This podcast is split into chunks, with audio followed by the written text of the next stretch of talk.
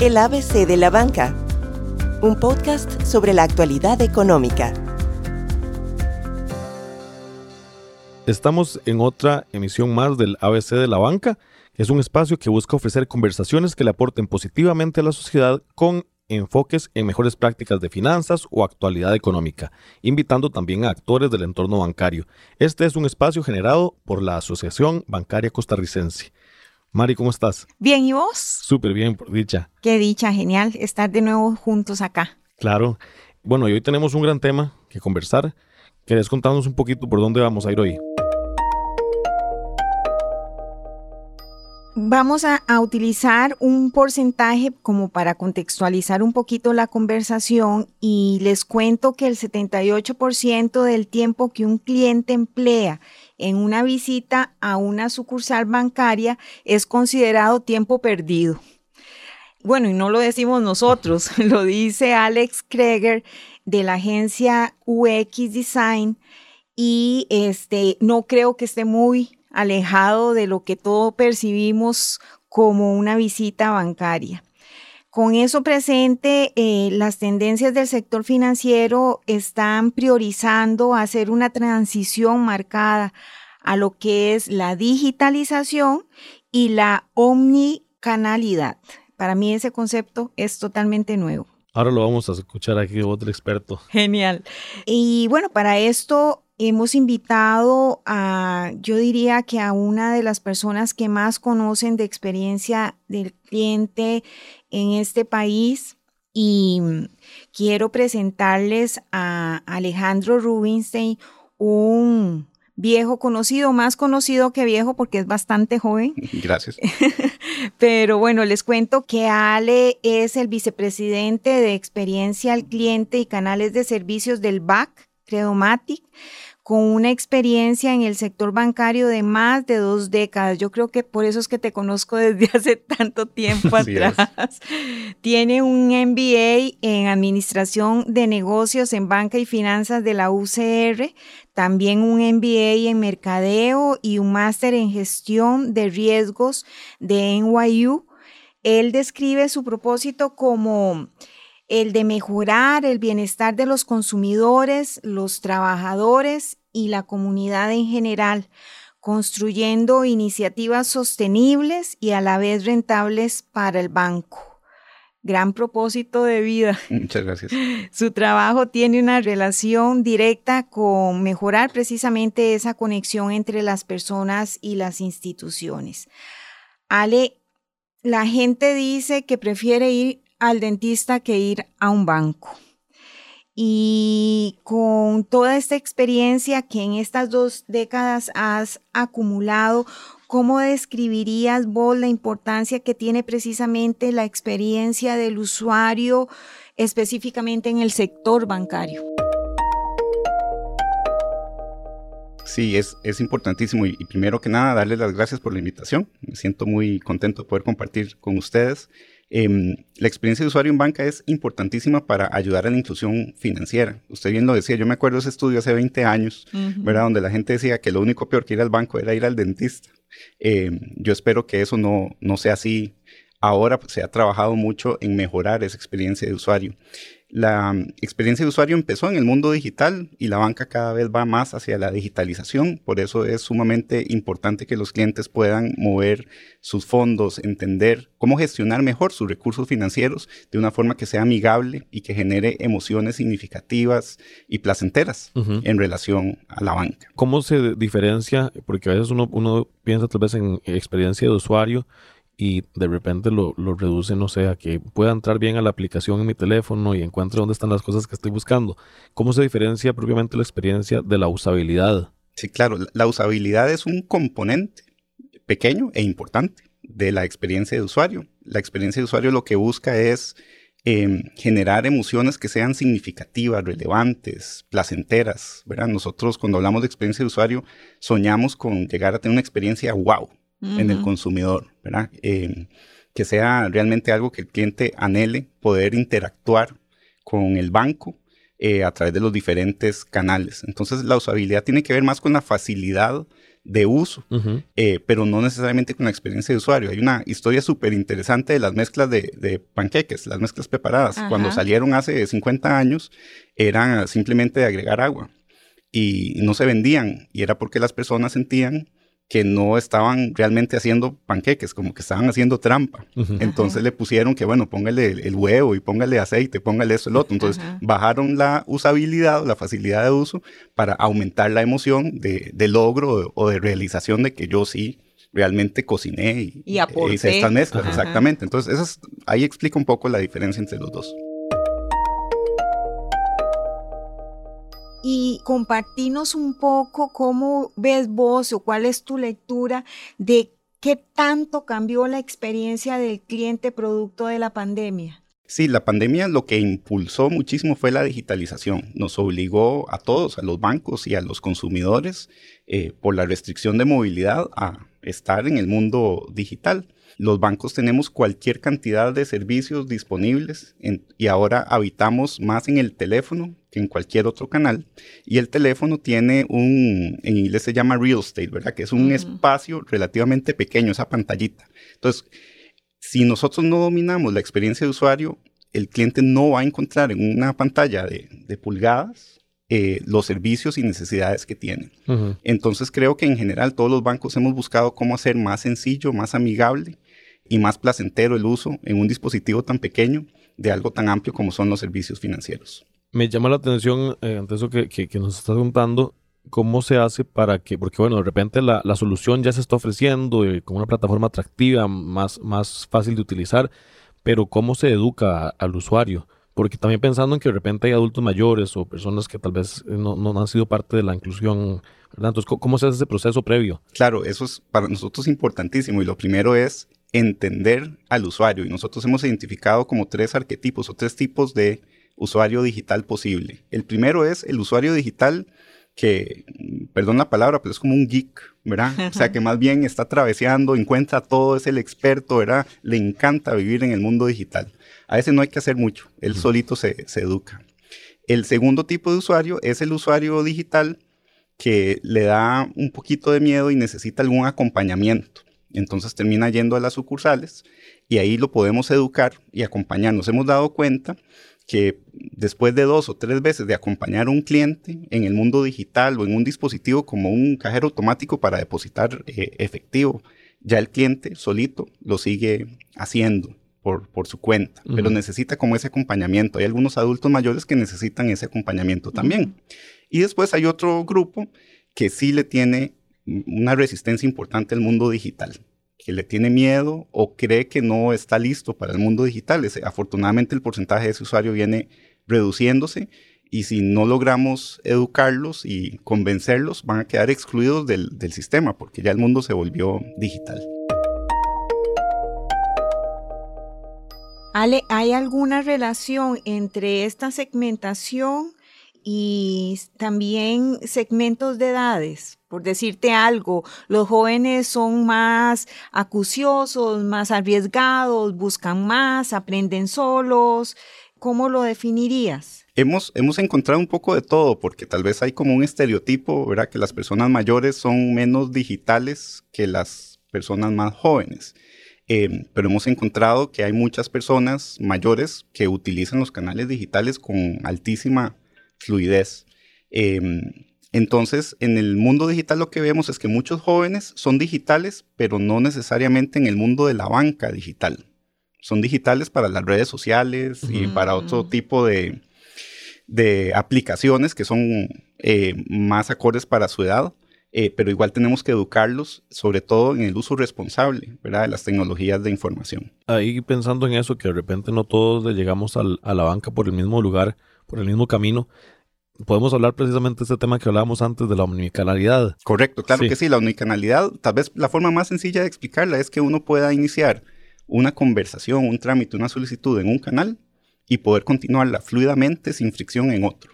Entonces imagínense que, no sé, tal vez llamé por teléfono al, banco, di una explicación y puedo continuar mi trámite en un WhatsApp o puedo ir a una sucursal y continúo el trámite que inicié ahí o en el mundo digital, algo que inicié puedo terminarlo en una sucursal o viceversa.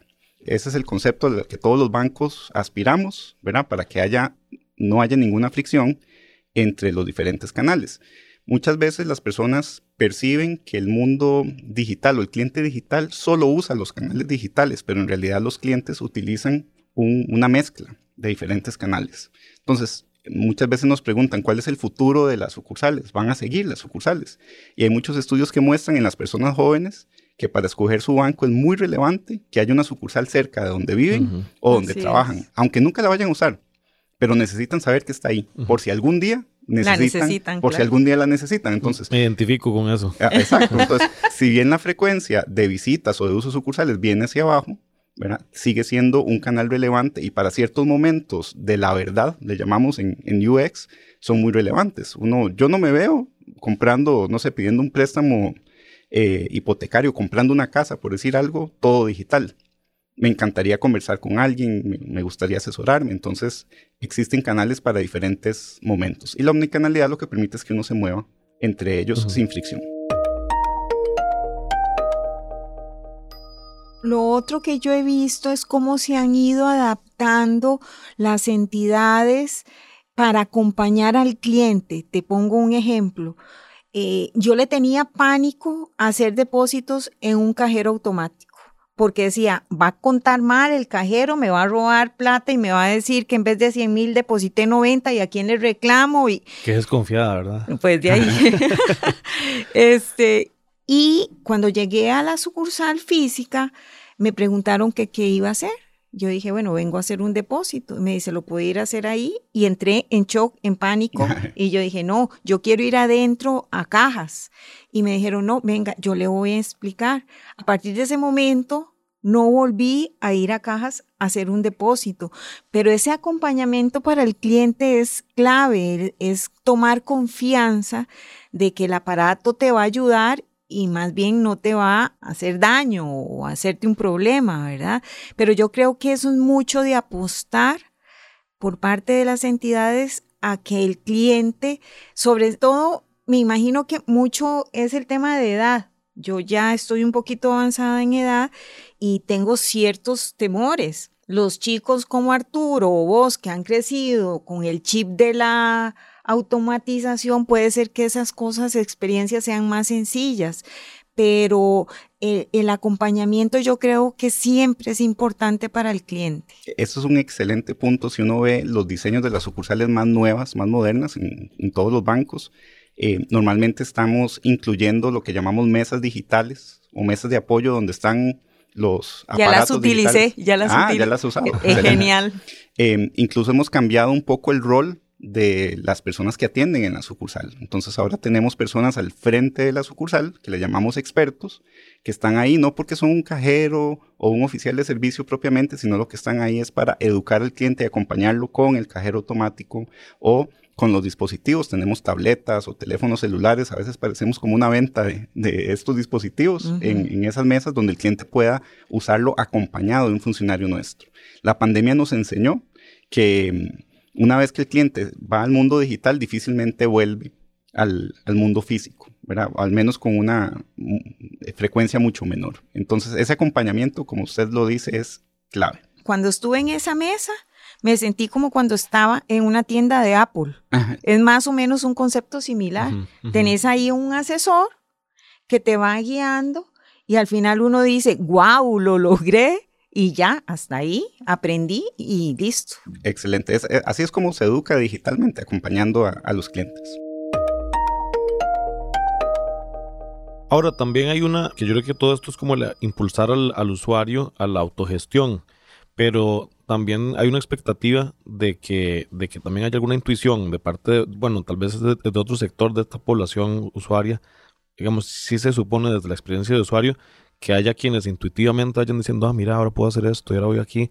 ¿Puedes contarnos un? Definitivamente, esa, es la meta, ¿verdad? Que dentro del diseño de experiencia está que el cliente pueda fácilmente e intuitivamente encontrar los servicios para que solito pueda hacer su autogestión, sin ninguna duda. Eh, nosotros constantemente estamos preguntándole al cliente ¿verdad? Si está encontrando lo que necesita, cómo fue su experiencia en el mundo digital, lo hacemos también en el mundo físico y todo el tiempo estamos iterando, haciendo prototipos nuevos, probándolos, escuchamos la voz del cliente y también tenemos estudios donde observamos al cliente interactuando con nuestros canales digitales o nuestros canales físicos. Eh, tiene un nombre muy extraño porque se llama estudios de mosca en la pared, que lo que estamos haciendo es simplemente observando.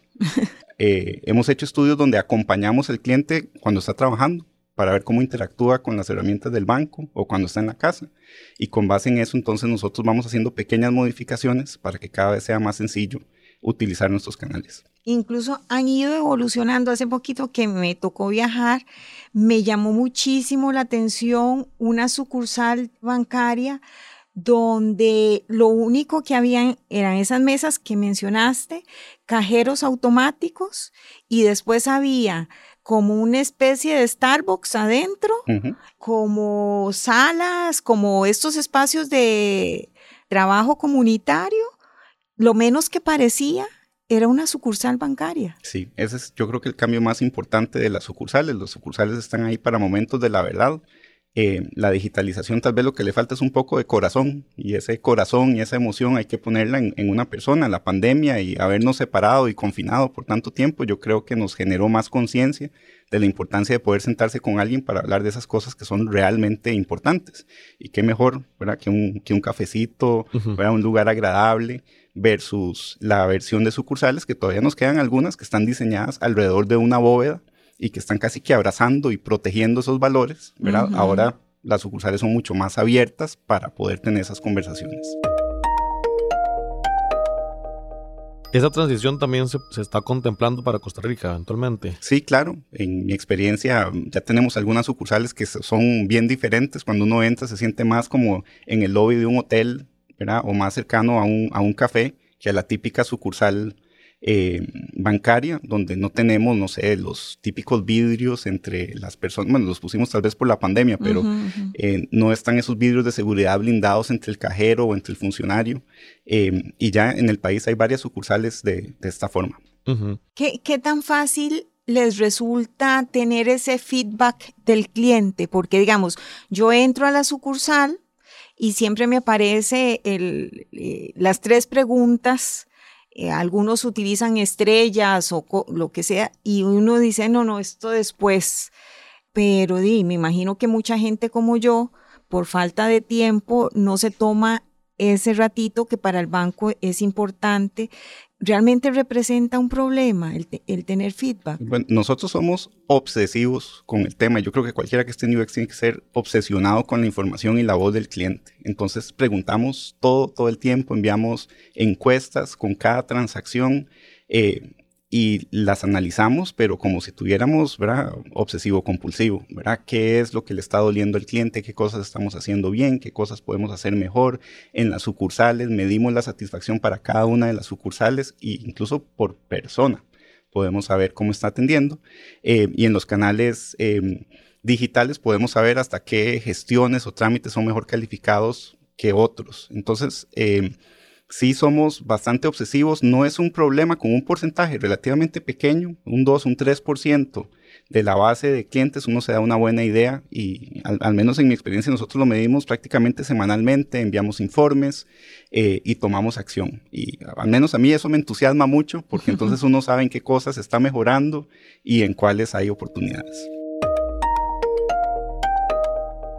O sea que tal vez la, el llamado que se le puede hacer a la gente es que busque la forma de participar de estas encuestas que se hacen, ya sea a veces al finalizar una llamada o en el uso de la aplicación, si participan de eso, van a estar ayudando a que su experiencia pueda ser mejor eventualmente para la próxima oportunidad. Definitivamente, es un regalo que recibimos en, los bancos cuando nos hablan. Eh, en mi experiencia, nosotros llamamos a todos los clientes que nos calificaron mal para entender qué fue lo que pasó, disculparnos. Tomamos los comentarios abiertos, los categorizamos y tomamos acciones sobre ese tema. Entonces, es, es un regalo realmente y lo, lo tomamos en serio. Pues qué bien, qué bien. Don Alejandro, muchísimas gracias por habernos acompañado. Una excelente oportunidad para aprender mucho de esto y creo que también nos, nos cambia un poco la perspectiva de la experiencia que podamos tener próximamente. No, y también transmitís un entusiasmo por el tema que es apasionante. Yo creo que también uno como usuario agradece que se preocupen por esas experiencias que uno tiene en las entidades. Yo que soy muy holística, este, me decía una de mis maestras que las visitas a los bancos no debíamos de verlas como una tortura, sino que cuando estuviéramos ahí nos impregnáramos de la energía de la abundancia y la prosperidad, porque ahí está el dinero. Y eso me cambió un poco la perspectiva de, la visita, aunque ya prácticamente todo lo hago virtual. Pero mil gracias, Alex. No, gracias a ustedes. De verdad que es un gusto poder estar con ustedes eh, hoy y ojalá poder generar a través de la banca esas emociones significativas, relevantes, generar prosperidad. La banca genera prosperidad. Así es. Entonces hacerlo con una sonrisa, ¿verdad? Bueno, a eso aspiramos todos. Genial. Mari, ¿qué tenemos para el próximo episodio? Mira, la próxima oportunidad en la que nos vamos a juntar, vamos a tener a Ronulfo Jiménez y nos va a estar hablando Ronu sobre economía, sobre banca, pero lo que más me emociona es que vamos a estar hablando con él sobre la experiencia como cliente bancario. Así que oíla, Ale, porque te puede interesar. Por supuesto. Es un cliente importante. Este, y no, y finalmente, como en todos los episodios, nos despedimos invitándonos a que sigan a la ABC en sus canales oficiales, en Facebook, en YouTube y en LinkedIn. Arturo Pardo en Facebook, en Twitter y en LinkedIn y a mí en LinkedIn. Hasta pronto y nos encantó estar de nuevo juntos. Chao. El ABC de la banca, un podcast sobre la actualidad económica.